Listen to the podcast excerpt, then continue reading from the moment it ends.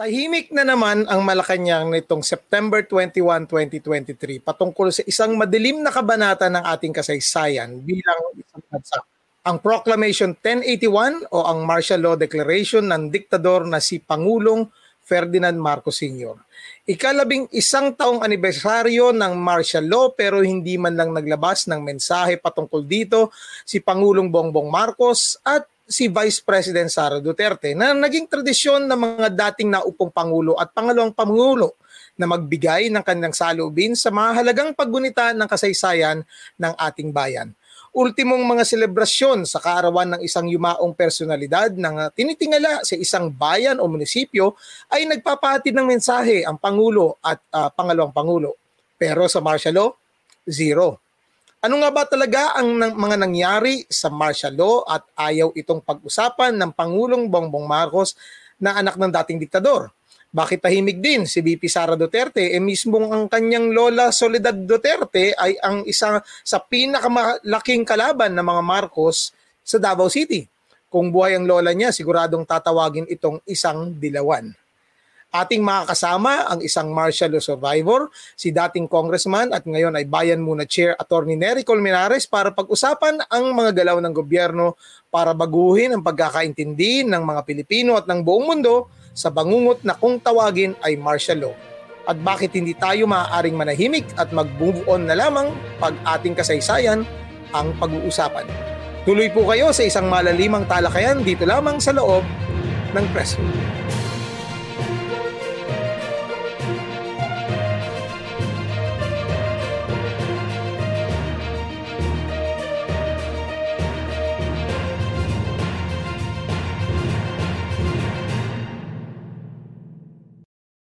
Isang magandang gabi po sa inyong lahat at welcome inside the press room kung saan ating pinag-uusapan ang mahalagang issue ng ating bayan kasama ang mga reporters at newsmakers ng ating bansa.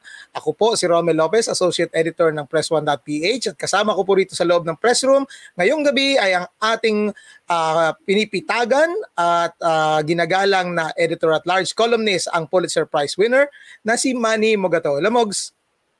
Gabi ka Romel at uh ngayon ay uh, sineselebrate natin ang 51st anniversary ng Declaration of Martial Law. Oh, baka Isang lang natin mo sa ating kasaysayan. Oh, klaro lang natin baka sabihin lang sineselebrate masayang masaya tayo. ang celebration po is ano lang, nire-recall lang. Ginugunita. Yeah. Ah, okay. Uh, bago ang lahat, uh, hello kay Jonathan Trinidad. Uh, magandang gabi daw mga boss, mga loyalista natin to eh. At meron ding ano, medyo nagtatampo sa atin dito, Mogs, si Mang Jonah. Mr. Romel, hope one day advance announcement kayo if mag-online kayo para hindi ko na miss at ng ibang followers nyo. Pasensya yeah. na po actually. Kasi po, uh, the past weeks masyado kaming busy nila Manny tsaka ni Ipe. Si Ipe nga tingnan niyo hindi yun nakikita the past weeks kasi masyado pong busy, maraming nilalakad at mga members din po kasi kami nila Mogs, ako, si Ipe ng mga professional organizations ng mga journalists and communication scholars. So kagaya ko po ako, uh, dalawang linggo po akong bumiyahe actually. So kakauwi ko lang ho. Uh, kaya kita nyo, yung likod ko, something familiar na no. Pero kung ano po kasi rin uh, nami, namimili kami ng ano eh ng mga topics. So na pag-aagrihan namin para malaman niyo no, kami nila Mogs nag-uusap po kami niyan online. Usually ang topic na pinag-usapan namin siguro mga Thursday no Mogs tsaka Friday. Oh, Thursday, oh. So Friday ng gabi, ako po rin ang ano ang tumatawag sa mga guests kasi hindi po pwedeng advance. Kasi nga po, uh, bilang respeto rin sa ating kasamaang si Christian Esguera, kung ano yung na-discuss niya, hindi na namin ulitin, hindi namin di-discuss. Ganun yung ano, dynamics namin dito sa press room. Kaya ganoon, Mang Jo, na kaya hindi kami masyadong advance na advance. O gusto rin ni Jonathan Trinidad na ano raw, naka-advance daw. Usually maglalagay kami ng ano niyan doon sa kung naka-subscribe kayo sa YouTube and sa ano sa Facebook. Uh, usually ano yan uh, sa Friday ng gabi or Sabado ng umaga kapag ka kami ay mag ano magtatawag uh, na or mag-announce na ng uh, aming topic for ano for the day. Okay? O Mogs, may ano ka ba? May i-mensahe ka sa ating mga ano, mga nagtatampo mga followers kasi nga minsan wala tayo, eh, nagtatampo tuloy sila. Oo, kasi medyo medyo busy tayo At uh, maraming ginagawa na hindi lamang po uh, para sa podcast, kundi marami kaming ginagawa kasi lalo ngayon na maraming nangyayari sa ating uh, bansa, no? Eh, masyado mainit itong West Philippine Sea, no? Oo. Yung discussion sa confidential fund sa Congress. Oo. So medyo inaabangan din po natin to kaya tayo po ay hindi gaanong uh, nakapunta dito sa Press One. Uh, minsan, oh, minsan na yung actually yung yung episode namin kay Commodore Tariela, ano po 'yon? Uh, tape na po 'yon. Hindi kami naka-live. Kasi nga po, ako po ay nakabiyahe naman ng weekend. At si Commodore din naman po ay masyadong busy. So yun din po kasi ang kahirapan dahil nga weekend po tayo, uh, yung iba po mga ano natin, guest natin, yun din, uh, busy din po, may family time. Kaya... Saka, parang family time nung eh. Iba sa atin, di ba? Oo eh, family time eh. Uh, oh. uh, hindi ko lang sasabihin pero meron pong isang ano, isang guest namin na nag-request kasi nga family time niya. So, minove namin. Okay? So, yun. So, uh, wag ko kayo magtampo dahil nandito naman kami hanggang sa kaming makakaya, eh, lalabas kami at para maihatid sa inyo yung mga mahalagang usapin. Kagaya nito, ang topic po natin, inantay lang po natin yung guest natin, no? Uh, live tayo, kaya hindi na namin ho kayo pinag-antay, pero nag-ano kami, as promise, 7.15, nag-live uh, na po kami kagad para pag-usapan to. At ang topic natin ay ang martial law nga, ang declaration ng martial law, September 21, 1972. Two. Tama, no? No 1972. Mm. Uh, bago ko tawa tanungin si Boss Manny kung ano yung ginagawa niya ng panahon na yun kasi hindi pa ako buhay noon. Kinukwento lang sa akin. Uh, i-flash ko lang sa screen ito uh, Boss Manny yung comment ni Halo Tube or 2UB. Halo Tube siguro to. Ang tunay na pakay ni F.E. Marcos sa pagdeklara ng martial law ay para siya maging president for life ng Pilipinas. Yan dapat ang inyong ipaalam sa mga Pilipino. Totoo nga ba 'yon, Boss Manny, na talagang ang talagang plano ni Boss uh, ni di Boss tuloy ni ano ni Apo Marcos eh yung hindi lang siya kundi yung buong pamilya niya ang manatili sa kapoder sa mahabang panahon. Ay tama po 'yan, no? Kasi under the 1935 Constitution, ang Pangulo ng Pilipinas ay allowed lamang ng isang re-election. No? Oh, yung 19 um, Boss Manny, uh, medyo singit lang ako no. Uh, sa mga manonood po, nung panahon na yon, ang constitution na, na na ginagamit sa termino ni Pangulong Marcos ay yung 1935 Constitution. Ito po yung constitution sa panahon ng mga Amerikano na ginamit din at din nung na pagkatapos ng gera. So, yun po yung pinapaliwanag ni Boss Manny. Baka sabihin nyo, 1935 Constitution. Nakailang Constitution tayo, no, Boss Manny? 1935, 1973. 1973. Oh, Oo, yung panahon ni Marcos at itong 1987 Constitution. Okay, yeah, so yun. Okay, sige, go, Boss so, Manny. under the 1935 Constitution, ang Pangulo ng Pilipinas ay may terminong apat na taon at uh, may isang re-election, no? Right. Eh, so, si Pangulong Marcos, eh na-elect noong 1965, November 1965, no? So ang termino niya nagsimula nung uh, December 30, 1965, no? Mm. So noong 1969, eh tumakbo siya ng re-election at nanalo uli, no? So 1973, ang susunod na presidential election, eh hindi na siya eligible to run under the Constitution. Uh-huh. So anong ginawa ng Pangulong Marcos?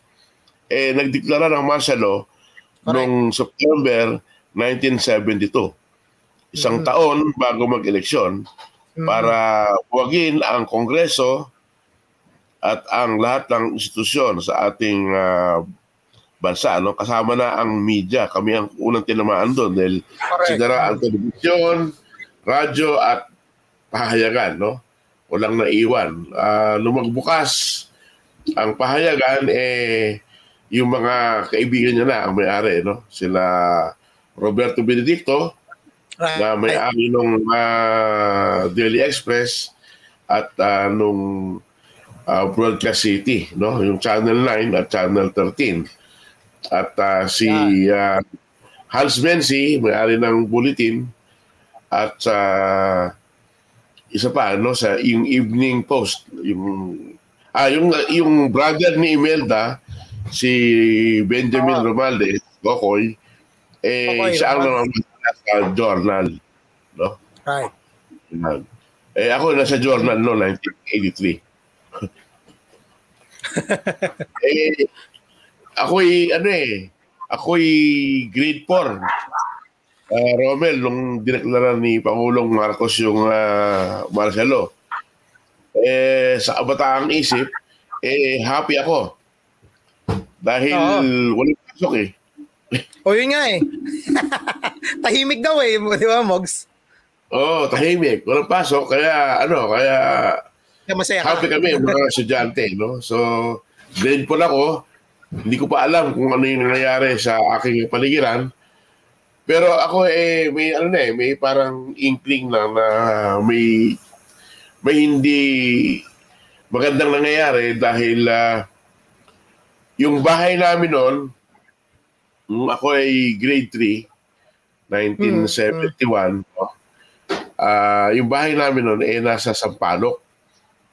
Malapit oh. sa sa Arellano University sa Medal de Sabal, no?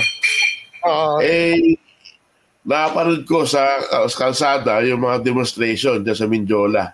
Malapit sa amin yan, mm-hmm. Mindiola. Uh, uh, saka yung mga nagkahabulan, no? Pag hinahabol ng Metrocom yung mga real, realista at nagpapasabog ng ano ng ng tear gas, abay yung maabot sa kali namin eh. yung uh, tear gas. Kaya ano, kaya alam namin. Oo, oo. At uh, noong 1971 nga, eh, isang malagim na kaganapan nangyari sa Plaza Miranda, no? Oo. Yung uh, Senate uh, leadership no na tumatakbo nung Senate election noong 1971 mm-hmm. eh munti na ma-wipe out no dahil binato ng Granada no kasama dyan sila Senator Joby Salonga right mm. uh, si Senator Ninoy Aquino eh wala kaya hindi siya tinamaan kaya siya pinaginalaan oo kaya siya pinagsuspecha na kasabwat nung uh, nagbato ng Granada Uh, nung una, ang akala ng lahat, eh, pakanan ni Marcos. Mm-hmm. No? Pakanan ni Marcos yung uh, Plaza Miranda. Pero itong uh, mat, malipas ng 20 taon, eh, lumalabas ang katotohanan na ang Communist Party of the Philippines at ang New People's Army pala ang may ano, pangana. Para magkagulo talaga. Magkagulo, oo. So, yun. Uh, pero dahil sa Plaza Miranda bombing, eh, nagpatupad si Marcos ng ano ng suspension ng uh, writ of habeas corpus, no? Oo. Ibig sabihin, para para arestuhin yung mga nanggugulo. Wala nang ano, wala nang ano, wala nang mga ano, wala nang mga ano no, uh, arrest warrant. Walang arrest warrant, oh uh, pwede mo siyang itago at hindi iharap sa korte dahil walang habeas corpus. Pero dahil sa patuloy na protesta, eh napilitan din si Pangulong Marcos na ilif yung writ of habeas corpus. No? Pero nung uh, ano pala yun, parang ano lang, patikim. Dahil noong September 21, 1972, eh, dineklara niya ang Marcelo. Yan. Right, right. Oh. oh, bago tayo magpatuloy, uh, Manny, ha, to si Kevin Ortiz, yung ating ano, uh, correspondent at uh, isa sa mga dati nating trainee sa Press 1. Nanonood ngayon. Stop na rin natin oh. Si ano si Kong Neri daw eh na traffic lang. So antayin lang natin siya. May comment lang yeah. dito ah. Hello lang ako ah. Si Mang Jonah pala nasa Malati, Manila ka. Nasa Malati ako a few days ago, uh, Mang Jonah. Nagstay ako diyan sa Red Planet eh. So hindi tayo nagkita. Eh kasi nga tinago ko sa nako eh. Kaya ayoko malaman niyo kung nasaan ako eh. Nagkita rin kami ni Boss Manny uh, bago nung ano, nung bago nung interview natin no, Boss Manny kay ano kay Oo, oh, oh, bago kay J. Tariela. Oo. So hindi niyo alam nagkita kami somewhere in ano, somewhere in the jungle of ano of Metro Manila. Tapos meron pa tayong nag-greet dito eh. Teka, hanapin ko lang ha. Ito. Hello kay Grace Buntag. Hindi ka naman morning no, Buntag. Good evening from Mindanao. Mayong gabi sa imo ha, Grace. Asa ka sa Mindanao? Na ako sa Mindanao karon. Oh. And uh, syempre, ang ating loyalista, uh, Boss Manny, nandito, si Saktong Caviteño. Good evening from Kawit. Alam mo sino tong si Saktong Caviteño, Boss Manny? Sino? Ito yung aming dating ano, uh, department chair sa Communication and Journalism Department sa De La Saldas Marinas. Si Ma'am ah. Annie Saride. O yan ang kanyang YouTube channel eh, Saktong Caviteño. Kasi she promotes uh, uh, Cavite tourism and culture. Yan, para tinunod si Ma'am Annie sa atin. Kapag uh, isa yan, hindi lang kayo ano ha, Jonathan Trinidad tsaka Mang Jonah nagtatampo. Pag hindi kami nag-live nila Boss Manny, yan, nagme-message yan si Ma'am Annie sa akin. Oh, nandito na yung ating guest. Uh, wala hindi ko na patatagalin para mag-usap tayo. Nandito po ang uh, chairman ng uh, Bayan Muna, si Attorney Neri Colmenares. Welcome po inside the press room. Uh, magandang gabi din po Romel at Manny. Good evening po. Ay, good evening po. Oh. Long Sorry time no see. Pag madali namin kayo. yes, oo. Malakas pa ba ulan, uh, uh, Attorney? Hindi na. Ah, wala na. Malakas. Mm. Medyo mga traffic lang kanina doon sa labas uh, dito sa amin. So talagang pahirapan pa uwi. Kaya anyway, uh, at least uh, medyo ano na. Siguro hindi ko alam kung magandang umulan para madis ma-disperse yung uh, vagos din. eh, Malinis ng kaunti. Pero, o oh, sana nalinis ng konti para naman uh, at least nga tayo ng mabuti sa gabi nito. Hmm. Nung September... Oh, pero kaya, kaya traffic Romel, dahil baha eh. Oo, oh, dahil baha. Oo, may na-traffic ako kanina bandang Kamuning eh, pero hindi yun ata baha eh, parang may ginagawang kalsada. Kita ko nga sa EDSA daw baha na, hindi na ako dumaan doon. Kaya Oo. Oh, yeah. Oh, baha ako sa may tapat ng Aguinaldo, sa Karami. Baha Dito, Oo, oh, kanina sa Ronaldo, grabe yung lalim eh. Oh. Ako actually, oh. kinakabahan ako kanina kasi nasa isang webinar ako ng Journalism Studies Association of the Philippines about martial law rin pinag-usapan namin. Okay. Biglang nag-brown out dito dahil nga ang galing-galing ng ano namin, electric co-op namin. Ito yung ano, ito yung pinag- pinag-aawayan ngayon sa Kongreso na tanggalin yung prangkisa nila. So, oh. ayaw eh. So, muntik na. Kinabahan ako, buti bumalik din naman yung kuryente ngayon. so, ay, Kong, yeah. ang pinag-usapan po natin ngayon kasi yung martial law eh. So, na, sabi ni Boss Manny, nakita niya raw kayo nung September 21, itong uh, nagkilos protesta kayo para gunitain yung ano ah, yung... Uh, hindi, marami naman kayo rin nakita medyo niya. Medyo eh. chubby-chubby si... Walang ba yun? O... Ah, chubby ba ako? Chubby talaga yung si Romero. Oo. aminado ko, aminado ko, attorney, medyo kailangan magbawas. Pero ngayon, klaro na, yeah. klaro na. Yan, yan. Okay. Na, na, na. Nung, nung September 21, di ba, ginunita natin ang uh, ikalabing isang anibersaryo ng martial law. Uh, nagkilos yes. protesta kayo, pero as usual, ikalawang straight year, tahimik ang Malacanang at kahit ang ating vice presidente, walang mensahe patungkol dito. Pero ang uh, nakakatandang kapatid ng Pangulo na si Senadora Amy Marcos ay nagsabi, kung narinig nyo na itong kanyang sinabi sa isang forum or press conference ba itong sinabi niya, sabi niya, he never intended, meaning yung kanyang tatay, he never intended for abuses to happen and it was never a matter of policy. Uh, nangyayari pa rin daw hanggang ngayon, may skalawag, may bulok talaga sa ating kasundaluhan at ating kapulisan. Ayun ang sinasabi niya. So, ano po masasabi niyo rito, uh, attorney, sa ganitong statement ni uh, Senator well, Amy Marcos na wala raw talaga naman na hindi naman daw matter of ano naging hindi na naging matter of policy yun eh, eh the, the, the entire country was placed under martial law. Uh, hindi lang yon no Romel uh, nangyayari yun mula 1972 hanggang napatalsik sila noong 1986 no so that's about 14 years Uh, pag hindi pa ba naman nalaman ni President Marcos na may abuso sa bansa uh, in the 14 years na sa president presidency siya, parang imposible yatang paniwalaan na wala man lang napaparusahan o nakakasuhan doon sa mga pumapatay, sa kumukulong, illegal arrests. Pag hindi pa ba naman nalaman ng presidente na lahat ng political opponents niya uh, Senator Aquino, Senator Jokno, Senator, lahat ng mga kalaban niya nasa krame. Parang hindi naman natin kapanipaniwala, ano? Correctlo, nangyari ang yung abuso mula sa apare hanggang hulo, so to speak. Eh.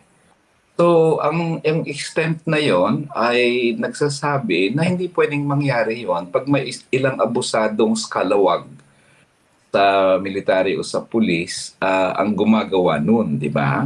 Correct. Kaya nag ko palagi sa analysis ng gobyerno hanggang ngayon na akalakhan naman okay yan sila eh. May ilang scalawags lang. Yung ganito kamasib ng mga abuso na nasagi ka lang ng siklista eh, babarilin Correct. Pag hindi yan skalawag eh, talagang malaking porsyento sa kanila abusado. Yung right. ex- yung hindi abusado, may kukonting ilan yan. Hmm. So, hindi nila dapat baliktarin uh, in general, okay itong mga to, kukonti lang yung skalawag, kundi sa general rule, grabe talaga ang abusado, lalo na nung panahon ng martial law, ang militar at ang pulis, lalo na ng panahon ng martial law. Kaya nga martial law eh. Uh, it's the law of the military eh. Sila ang oh. rule eh. Correct. Kaya siguradong maraming abuso yan kasi sila ang uh, over the civilian authority. Sila yung uh, nagko-control ng bansa at that time. So I disagree with the analysis. Hindi alam ni President Marcos yon at uh, hindi yun policy at iilang abusado lang ang gumawa ng paglibo-libong namatay. Mm-hmm mm torture at uh, nakulong nung panahong yon. Ito ba isa sa mga attempt to soften the uh, image ng ano ng uh, pamilya or lalo-lalo na ng tatay niya sa mga kalabisan na nangyari nung uh, kanyang uh, termino under martial law? Ay, yes. Matagal naman na ina-attempt yan ng mga Marcoses noon pa man na i-quote-unquote soften ang image Uh, pero dahil hindi sila man lang hindi man lang nila nire-recognize na may na may uh, abuso noon, na may nakaw na yaman, na may uh, korupsyon, talagang hindi yan ma hindi yan maiwasang ulit-ulit yan. Kaya nga minsan naririnig ko yung andito na naman kayo, sasabihin nyo na yan. Kaya lang naman nasasabi yan kasi hindi rin nire-recognize ng mga Marcoses yan eh parang mag-move on na kaya kayo. Paano ka mag-move on? Eh, yung gumawa ng krimen, eh, hindi nga siya naghumihingi ng tawad, hindi niya recognize Parang madali lang sa isang rapist na sabihin sa rape victim na move on na lang tayo. Eh, syempre, ikaw yung gumawa eh. Biktima, biktima, madali lang sa kriminal ang magsabi niyan. Pero sa biktima niya, hindi madali yung move on. Especially since wala pa namang hustisya o accountability na nangyari. Mm-hmm. Ah, Mogs, may tanong ka para kay ano, uh, attorney? Oo, kung eh merong nagsasuggest na magkaroon ng truth commission no para sa law. Ano bang tingin niyo dito? Maganda rin na maungkat ang katotohanan. Hindi ko alam kung ang truth commission best means ano, pero maganda rin maungkat ang katotohanan. Ang hmm. problema ng mga tinatayo nating mga ganong tribunal, uh, kung mahaluan na naman ng kung sino-sino. Uh, kasi parang uh, parang na, ma-white, delikado ma-whitewash eh. Lalo na sa ngayon na halos lahat ng mga political leaders sa bansa ay eh, eh, syempre lumuluhod sa Malacanang at uh, lahat naman sila ay tinolerate yung anim na taon sa ilalim ni President Duterte. So mahirap sigurong buuin yung mga ang composition dyan. Although, of course, pwedeng i-consider yan, syempre, sino ba naman yung ayaw malaman ang katotohanan. Basta make sure lang nandoon ay may integrity at may talagang may search siya for ano for the truth no kaysa sa i-whitewash o pa-soften sa term ni Romel to soften what hmm. happened in martial law, especially hmm. since uh, marami ang nagdusa nung panahon right. niya. Talking of the human rights violations victims, kundi ang milyon-milyon na Pilipino nagdusa sa kahirapan dahil sa korupsyon, dahil sa dampuhalang utang, at dahil sa kawalan ng pondo para sa serbisyo sa taong bayan ng panahong yon. Hmm. Hindi po ba kayo nangamba kung na baka manambalik ang martial law sa ilalim ng anak ng dating diktador. Alam niyo, pwede, na, maraming nangamba niyan kasi ang presidente natin ngayon ay naniniwala na ang ganda-ganda ng martial law. Siyempre, naniniwala siya Correct. na ang ting ng ginawa ng tao niya. Mm-hmm. Pag ay naniniwala na ang martial law ay maganda sa bansa, pwede niya talagang ideklara niyan. Pag lumakas ang protest ng taong bayan sa hirap ng taas ng presyo ng bigas o sa mm-hmm. hirap ng presyo ng gasolina, at in the end, marami na talaga nagpo-protesta instead na sagutin na kung paano maibsan ang kahirapan ng tao sa mataas na presyo ng bilihin, eh baka mag-declare ng martial law kasi iyon yung tingin niya na magandang mm. sa problema. Kaya andyan talaga yung pangamba money na ano na pwedeng ulitin especially since naniniwala sila na napakaganda ng Pilipinas ng panahon ng martial. Mm-hmm. mm-hmm. Pero kung ano, parang uh, kasama din diyan sa Marcelo, no, yung tinatawag nating disinformation, no? no? Kasi itong si Pangulong Junior, eh, tuwing narinig ko siya nagtatalumpati, eh, sinasabi na bumababa ang presyo ng bigas at bumababa ang presyo ng bilihin. Hindi ko alam kung saan siya namimili. Yung sa Adiwa o palengke. Hmm. Baka may dyan sa Malacanang na mura ang bigas doon. yeah, uh, nung bata pa kasi ako, I was grade 6 nung dineclare ang martial law. So yung teenage years ko under martial law, yun ang isang pinagtatakan ko kasi yung mga teenager na ako, nakikita ko naman na mataas ang presyo ng bilihin, ang baba ng sahod.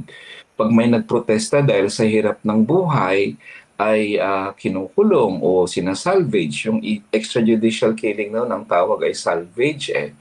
Uh, mm. Kung like kayo, bira, disperse kayo ng pulis o ng military, no? Mm. Pero ang dyaryo at sa TV ay ang ganda-ganda ng buhay. Parang wala nagre-report ng korupsyon, wala nagre-report ng may tulong dito, may pinatay dito. Uh, na parang in a fantasy at mundo ng Malacanang noong panahong ng martial law na actually yun ang isa sa nakasira sa kanila kasi paniwalang paniwala sila sa propaganda nila at hindi nila naramdaman na talaga ang hirap ng taong bayan and especially yung stage na napuno na ang taong bayan. So, mm. ganun ngayon na parang sa, saan ba kayo po nakatira, Mr. President? Nakatira ba kayo sa Pilipinas o baka nasa Mars kayo nakatira na parang ang pag-project ng ating kalagayan ay medyo colored ba?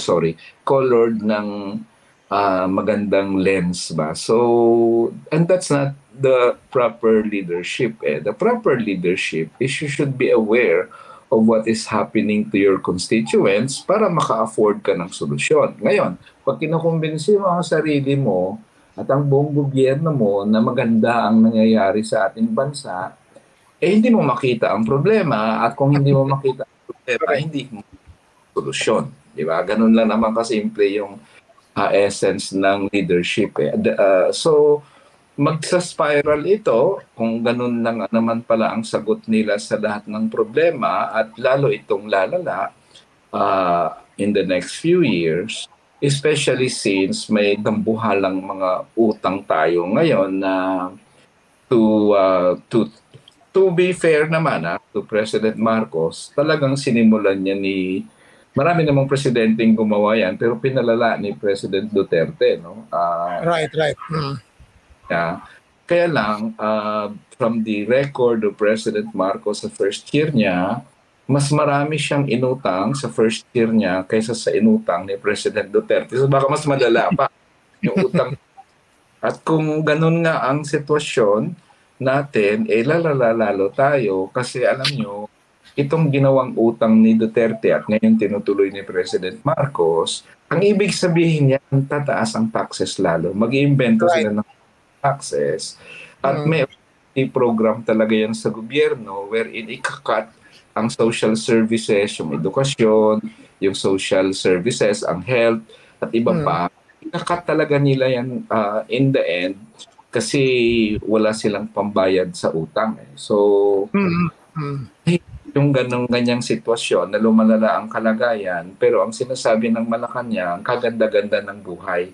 Dito na siguro mm-hmm dito na siguro maranasan ng uh, mga naniwala kay sa mga Marcos ng eleksyon ang tamis ng dila ng mga Marcos na nagsabing kaganda ng buhay noon at kaganda hmm. rin ng buhay ngayon. So, ay reality ngayon na, na, na marami ang nadala doon sa pangako na uh, magandang buhay, sa hmm. pangako ng uh, 20 pesos na lang ang presyo ng bigas sa, na ibibigyan sila ng Taliano Gold.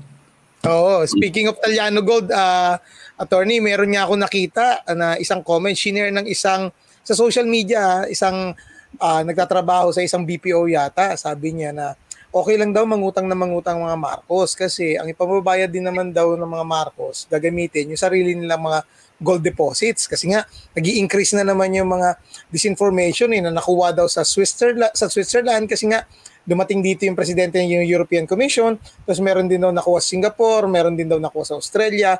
So yung lahat daw ng inuutang ni BBM eh babayaran lang din ng sarili ng mga ginto. Ang galing nung tanong nung ano, eh, nag-post eh, tinanong daw niya yung ka-office mate niya na nagsabi na okay lang mangutang. Sabi niya, kung meron naman din palang ginto, bakit nangutang pa? Eh may interest yung utang. so, So Tama. I think nakikita din natin at least 'di ba kahit pa paano ngayon medyo may konting mga taong may mga nagpo-push back na sa mga ganong klaseng narrative. Kasi I think na-experience yun kahit si Mogs nung kino-cover ang mga panahon ng ano ng uh, panahon ng diktadorya na talagang perception is everything. 'Di ba ito yung sinabi ni First Lady Imelda Marcos? Kaya nakikita natin 'di ba nag- nakakagulat merong may problema sa ano sa mababang sweldo yung mga teachers ang solusyon eh magbibigay daw ng concert sa Malacanang si, may iba lang ako, si Manny Bay, buhay na nung panahon ng martial law, may kino-cover. ha? Uh, grade 4. 4, grade 4 ako. eh, ang, ang comment ko dyan, nagba, bagong istorya yan, pero nagbago na pala. Kasi dati, pag manalo, ibibigay kaagad ang Taliano Gold at ang nakaw na cup. Ngayon, nga, tayo muna kayo, ibayad muna namin sa utang to. Iba ng kwento nagbago ang kwento bigla, na-delay ang uh, pangako na gold ng eleksyon at uh, pambayad na pala ng utang. In any case, alam naman natin na hindi totoo yan. Mm. At uh, pero kukunti lang naman maniwala dyan. I doubt muna kung maraming maniwala sa ganong istorya kasi ano yan, BS talaga yan pag gano'n ang kwento. Posibleng uh, uh, sa kasalukuyan. Uh, Tony, ano, Yes, Manny. So, alaman, eh, kasi bakit ang Congress natin ngayon eh mangutang ng 2.4 trillion pesos, no? Halos 40% ng ating budget. Mm-hmm. Bakit hindi lang sila mag higpit, higpit na sinturon kaysa mangutang ng mga, mga utang? Darating. Darating yan, uh, Manny, tayo dyan. Ano, ah... Uh, Gayon pa man, ang palaging problema naman natin, noon pa man yan, ah, nakalipas na presidente, ay uh, 40, uh, in fact, there were times na umabot na yan ng halos 50%, 50% ang ng budget ang binabayad sa utang eh. Na sinasabi namin yan na uh, debt trap yan eh. Right. Matat- tayo dyan eh. Darating sila dyan sa austerity measure na yan kasi I see no other way for them. Na ngayon tanong, tama ba yun? Bakit hindi nyo i-cut yung pork barrel? Bakit hindi nyo i-cut yung corruption sa gobyerno? Bakit hindi nyo mm-hmm. i-cut yung mga winawaldas na billion-billion sa Farmally, sa confidential fund? Bakit mm. nyo ihigpitan ng sinturon sa taong bayan? Higpitan nyo kaya ang sinturon nyo sa sarili nyo hanggang sa uh, uh, masakal na kayo. Huwag na lang yung bayan kasi hindi naman nila kasalanan na ang laki ng utang uh, at uh, wala namang kinita ang bayan. Yan ang problema kaya talagang nakakatempt yung utang sa kung sino mang presidente kasi mahirap i-trace yan eh. Mahirap i-audit yung utang. Hindi yan transparent.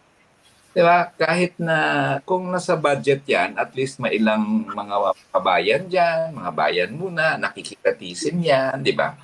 Pero pag utang yan, minsan ang hirap kilatisin yan kasi hindi naman yan dumadaan sa sa Kongreso technically, lalo na ang paggastos ng pera na sa mga nakalipas na administrasyon. Ah, uh, kung may babasahin lang ako rito mga comment. Uh, Unang-una, uh, meron dito nagpapasalamat si Mang Jonah. Attorney, I admire you for being eternally optimistic. God bless us po, sabi niya. Ah, salamat, at Jonah.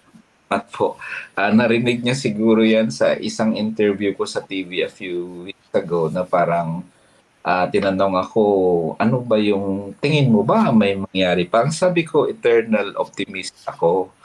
Hmm. Eh, tiwala ako na darating din ang panahon na magkakaroon naman ng pagbabago sa Pilipinas. Kasi Huwag niya naman tayo naniniwala na may pagbabago pa. Eh, ba't pa natin ginagawa to? Di matulog na lang tayo, di ba? Kung lalabas tayo. So, yeah, salamat po. At sana naman po, uh, salamat, uh, Jonah, eh, lahat tayo dapat naniniwala na kaya naman ang mga Pilipino na, pag, na paguhin ng ating lipunan for the better and we can build a better future for ourselves right. our children. Hmm. Uh, hello kay Enrico Ag- Asuncion, nanonood daw siya. Hello daw sa ating tatlo from San Dimas, California, USA. Anong oras kaya ngayon, no? At uh, gumising siya para panoorin lang tayo. 13 hours ata eh. May, oo. Oh, ah, meron... Kira kasi tayo pumunta ng Amerika eh, kaya hindi oh, natin eh. oras. wala na tayo wala tayong immunity no? Kasi merong iba may hinahabol sa Amerika eh. Anyways meron pong comment dito attorney si Mori Lina. Ito uh, magandang sagutin niyo po ito. Sino ba ang dapat sisihin? Di ba si Cory? Pinabayaan nila ang lahat.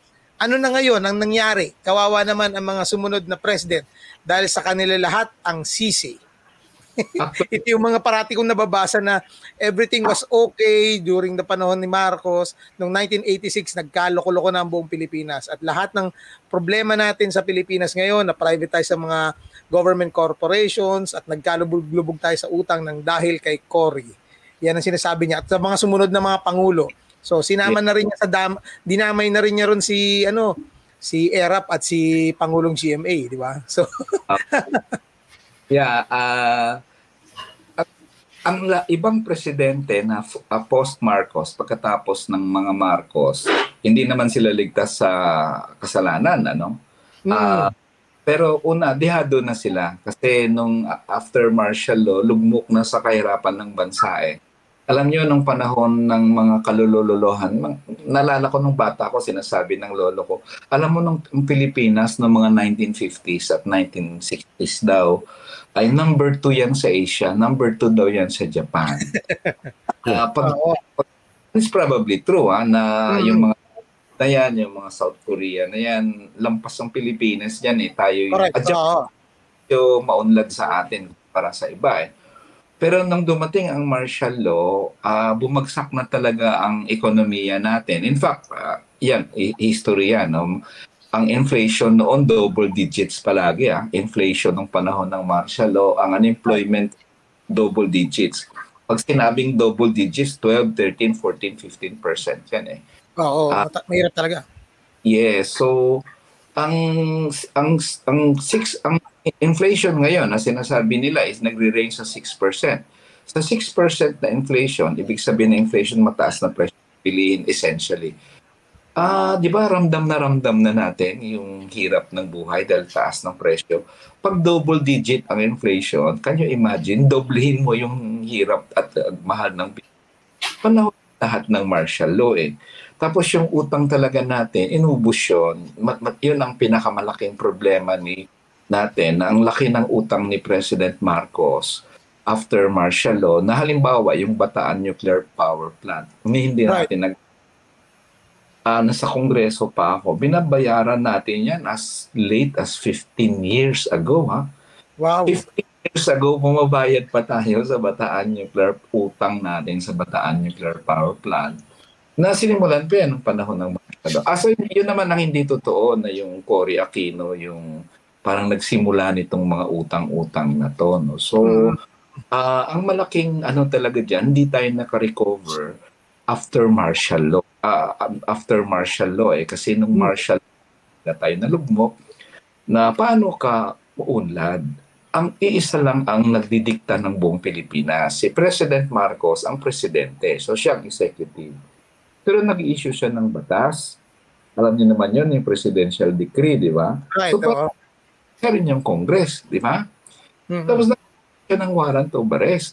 Ang tawag noon, ASO, Arrest, Search, and Seizure Order. Presidente, pirma niyan. So para din siyang judiciary, para din siyang Korte Suprema. Kasi siya, siya ang gumagawa ng batas, uh, siya ang presidente, at siya ang nagde-decision kung sinong makulong at sinong hindi para din siyang korte. Correct, Paano correct talaga unlad nun kasi yung napaka-centralized ng gobyerno nyo. So, mm-hmm. Siguro mali din, bagamat hindi ko naman i-didepensahan yung mga, mga marami nakasunod ng pres- na presidente hanggang kay President Duterte. Hindi ko yan depensahan. Pero tanggapin na natin, lumala talaga tayo mula nung martial law ni President Marcos dahil sa bumagsak ng ekonomiya, inflation, sinasabi ko na nga, plus hmm. lumob talagang utang na hindi natin kayang bayaran. Ay yan, factual yan. Right, hindi oh. yan tumala dahil si ganito. Correct. Factual, correct. Hindi mo mabasa yung economic statistics na yan sa Bangko Sentral o sa Malacanang. Mm. At nagpapalay na lumala ang ekonomiya natin ng panahon ng March. Mm-hmm. Ah, Boss Manny? Eh, tatanong ko sana kay Kong tong ano eh, tong uh, mga galaw sa ano, sa ating uh, uh, mga progresibong movement dahil parang napapansin ko na tumatamlay ata ang uh, galawan na ng protesta ngayon. Hindi tulad nung unang panahon na masyadong maikting ang ating protesta. Ngayon parang wala na eh. Dahil, dahil kaya ito sa social media, kung na doon na nagbe-vent yung ano yung ating protesta. Yeah. Well, malalaki ang protesta nung panahon ng martial law. Uh, nagpapatunay pa lalo na talagang malala ang kalagayan kasi hindi naman matakot ang tao magrally nung panahon ng martial law kung wala namang katuturan pala ang reklamo mo eh. Kaya lang naman puwersa sila na magrally kahit may tangke o may militar, pwede silang mabaril. Eh, malala na talagang sitwasyon eh. Kapit na sa patal. Ngayon, uh, ang sitwasyon ay uh, parang hindi kasi ang sabihin ni Manny, hindi ganun ka kalaki ang protesta. Uh, actually, may ganun namang nangyayari sa lahat ng bansa. Eh. Hmm. May mga na bumababayan, may tayo na aakyat. So, halimbawa, nung panahon ng uh, naranasan ko malalaking mga protesta, halimbawa, Chacha, uh, panahon ni Gloria, lalaki ng rally sa Chacha. Right, oo. Yes, yung pork barrel, yung 2013 ba yon Correct. Yung, uh, yun, kasama ko. Oh, kasama ko pareho doon sa Chacha tsaka sa ano, uh, Pidap. Pork, mm, pork yun. barrel. Yan. Ang laki ng ano ng taong bayan, ng mga rallies noon eh. Ang ipinakita doon na kayang paatras, ipaatras ng taong bayan ng gobyerno ha. Basta mm. pursigido lang. Umatras doon sa Chacha eh hanggang ngayon, di nila ma-push-push yung cha-cha kasi naramdaman nila yung galit ng tao pag nagcha-cha-cha. Ito na naman kayo, palitan yung konstitusyon. Gusto niya lang termino nyo eh. Parang ganun ba? Uh, kahit yung pork barrel, uh, napilitan silang tanggalin ng PIDAF sa Correct. budget. Uh, at itago ang PIDAF. Okay, Dati, okay. pangalandakan yung PIDAF eh. Ngayon, tinatago na nila. Pero, Ngayon, confidential na confidential na fund. fund pala, by the way, pork barrel yan ha, kaya oh. magkamali. Anyway, may mga malalaki naman. May mga best na mahina siya. No? Uh, sa akin naman, uh, ganun din sa martial law. Eh. Nung simula ng martial law, wala namang rally. Eh.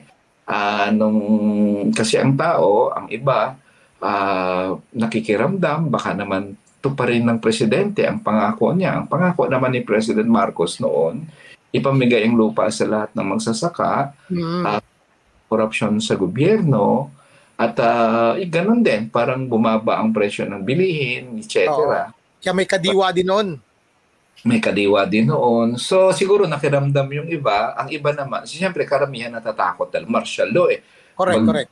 I-declare mo ang martial law bukas, tingin ko mag na mga rally ba tayo kasi Oo. Ang talaga yon hanggat sa ang una nalala ko yung unang um, parang mass action kumbaga nung panahon ng martial law ay ang Latondenya strike that, that was 1975 no 70 pa naman na declare ang martial law siguro mga 40 50 lang yon ang participate doon pero siguro 50 na yon baka naging 80 yon next next month na right, naging right. Ganun lang naman talaga ang rally eh. Cumulative Tama. naman eh, o, hindi naman tayo nagra-rally ngayon para may solusyon bukas, di ba? Mm-hmm. Kung, kung ano nang iniisip mo, mag-rally tayo ngayon para bukas masolve na, eh di mali yun eh, at walang mangyayaring ganon. So anyway, ang, until of course, na-reach niya yung EDSA, milyon, mm. milyon.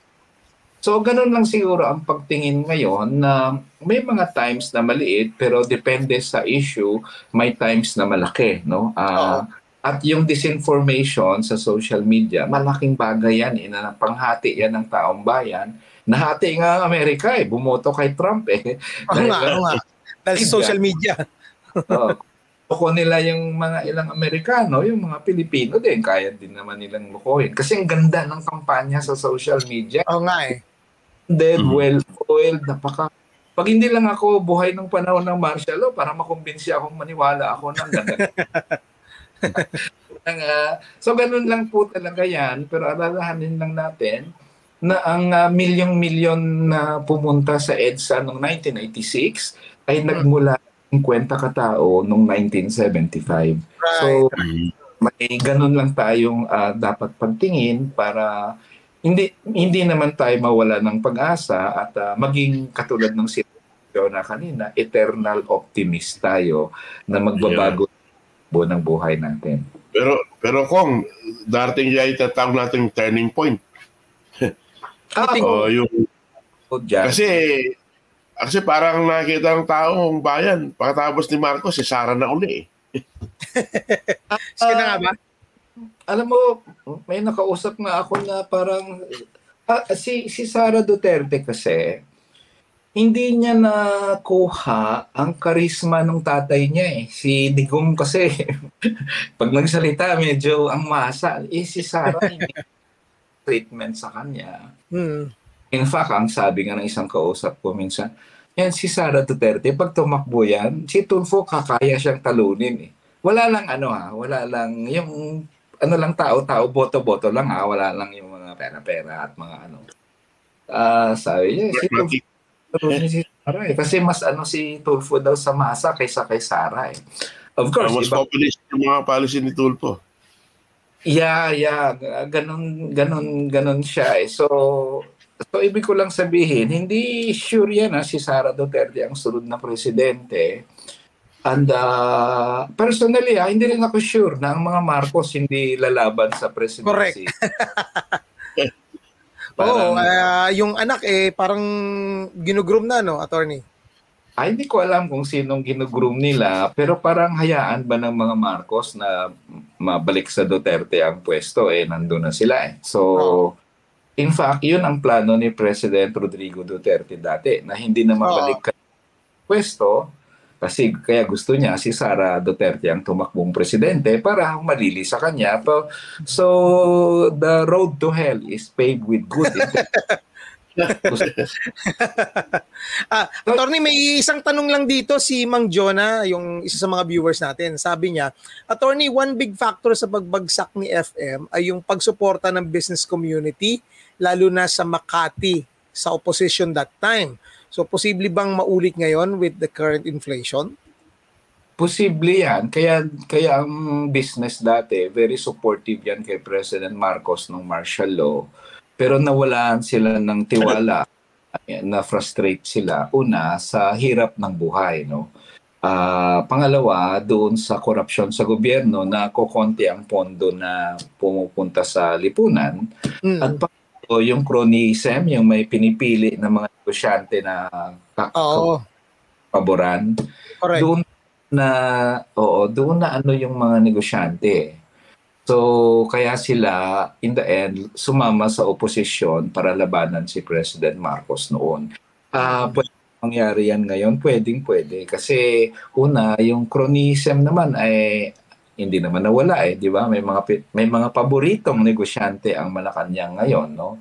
Uh, at pangalawa, yung corruption sa gobyerno, hindi naman nawawala. At makikita mo yan sa budget. Maraming nakakatagong mga irregular na mga project doon na tingin ng business kung hindi yan dapat kurakutin o ilagay sa walang kakwenta-kwentang proyekto, uh, malaking bagay sana yan sa pag-unlad ng ekonomiya. Pero hindi umunlad ng ekonomiya, uh, ang inflation lumalaki. Kaya uh, pwede, may disenchantment sa business na pwede talagang mangyari na ang ang business sector will uh, begin to uh, ano to uh, not not support the policies mm. yan kung hahantong diyan. Hmm. Uh, Manny, uh, final question kay attorney. Ay, attorney, eh, ano pa nakikita niyong mangyayari sa susunod na limang taon sa ating bayan? Dito muna tayo sa sa ma- madilim na pagtingin, uh, lalaki ang utang. Definite yun. Lalaki mm-hmm. ang utang. Lulubo yung utang natin. At ang problema dyan, kung, kung gaano kalaki yung utang ni Duterte, lalampasan ni Marcos. If you look at the average uh, loan niya ngayon sa uh, more than a year niya, ang mm. utang natin sa Pilipinas na po si President Duterte ay 5.9 trillion. Uh, yan ang ng limang presidenteng nakalipas. Uh, Cory, uh, Estrada, Ramos, lahat yan, Gloria at uh, Aquino. Uh, Duterte, from 5.9, ginawa niyang 12 trillion. So, dinoble niya ang utang. Yung inutang ng limang presidente na 5.9 trillion, siya lang mag-isa, inutang niya yung 6 trillion. So, sa kanang ng presidente ganon. So, lumala. Uh, that, that's, that's almost about 1 trillion a year. Eh ang utang mm. niya, average. Pagdating kay President Marcos, 1 point, ang huli kong bilang 1.3 trillion eh, sa isang taon. Right. Point, First year niya lang. First year. So, mas malaki yung utang niya kaysa kay Duterte. So, lalala yan. Pag mm. lumala ang, ano, pag lumala ang, uh, pag, ang utang, uh, mag-iimbento sila ng bagong tax. Pahirap yan. Nalala niyo train law? Yung train, right. pumasok ng gasolina, ang VAT sa gasolina, yung mga taxes sa kung ano-ano, tumaas yun. Commodities, oh, lahat, nagtaasan. Oo, kaya magmahalan eh.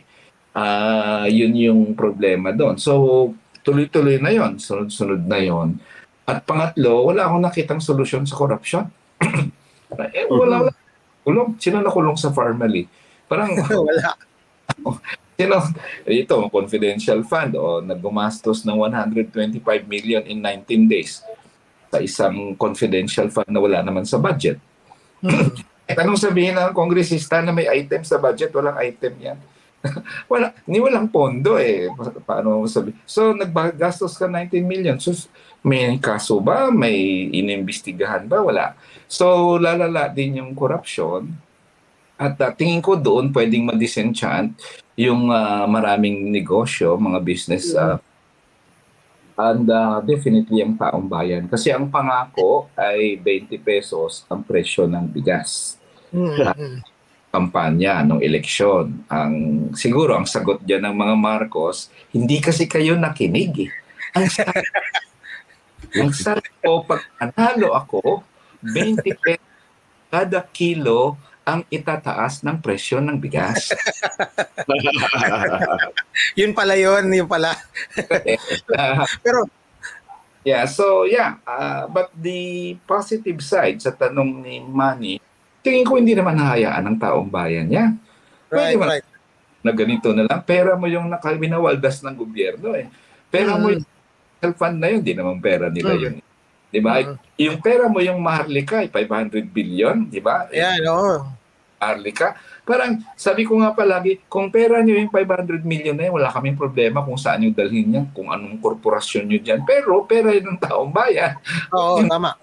Di ba? So, tingin ko ang taong bayan itutuloy nila yung pagprotesta dyan hanggang sa katulad ng panalo natin sa Chacha at panalo natin hmm. sa pork barrel dati, ay atras din ng gobyerno dyan. At uh, di, eh, siguro kung may sana naman yung mga demands ng taong bayan ay tugunan nila pagtaas ng food at pagpababa ng presyo. Oo. Uh, bilang pang... Parang tingin ko, kung parang tingin ko, wala sa planetang Earth si Pangulong Marcos eh dahil naghihirap ang bayan mo nanood ka ng F1 race sa Singapore.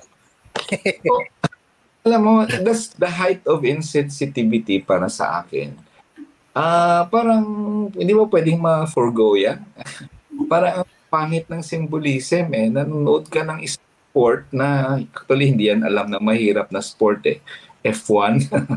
oh sa gitna ng kahirapan ng taong bayan, instead na tulungan mo yung mga mangingisda sa Mindoro na hindi wala nang kinikita dahil sa oil spill, instead na tulungan mo ng paraan na ang mga driver natin hindi na makakain dahil sa mataas ng presyo ng gasolina, doon ka pumunta sa isang racing sa Singapore na napakawaldas yan sa gasolina, yung mga F1 hmm. racing. Parang, uh, so, Yeah, uh, parang wala lang. Sige lang, magdosa kayo sa taas. dito habang nanonood ng mga race car na uh, nagguma, uh, nagwawaldas ng gasolina kaliwat kanan uh, unlike you. So, yeah, it's very insensitive for a president. At nalala ko, parang may nag-resign dati na na na isang public official sa hindi ko malala kung anong bansa dahil sa gitna may parang may kalamidad o kaya may problema ang kanyang constituents, nagbakasyon siya sa parang sa Caribbean ba? nagbakasyon sa Big Oh, oh, oh. siya ng taong bayan. Yung constituents niya eh.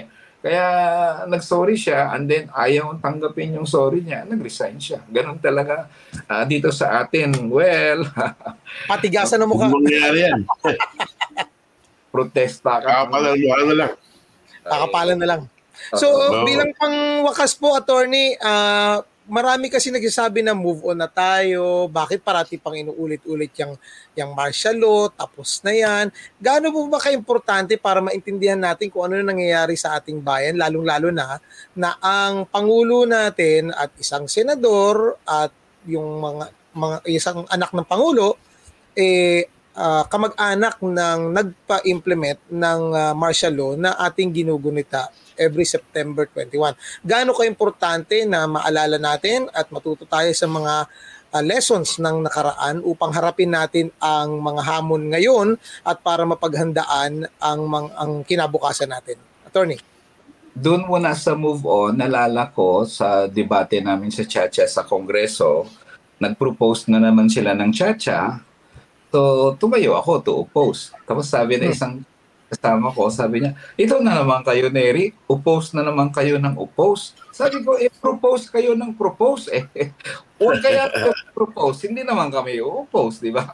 Parang ganun. So, sa move on naman, nabanggit ko na nga kanina, madaling sabihin ng nandihado na mag-move on. Pero sa nadihado, at lahat na nakikinig siguro, kahit pro Marcos, kayo alam nyo na pag nadihado, hindi naman ganun kamadali ang mag-move on. Lalo na ang kayo ay hindi man lang inaamin na may mali siya, di ba?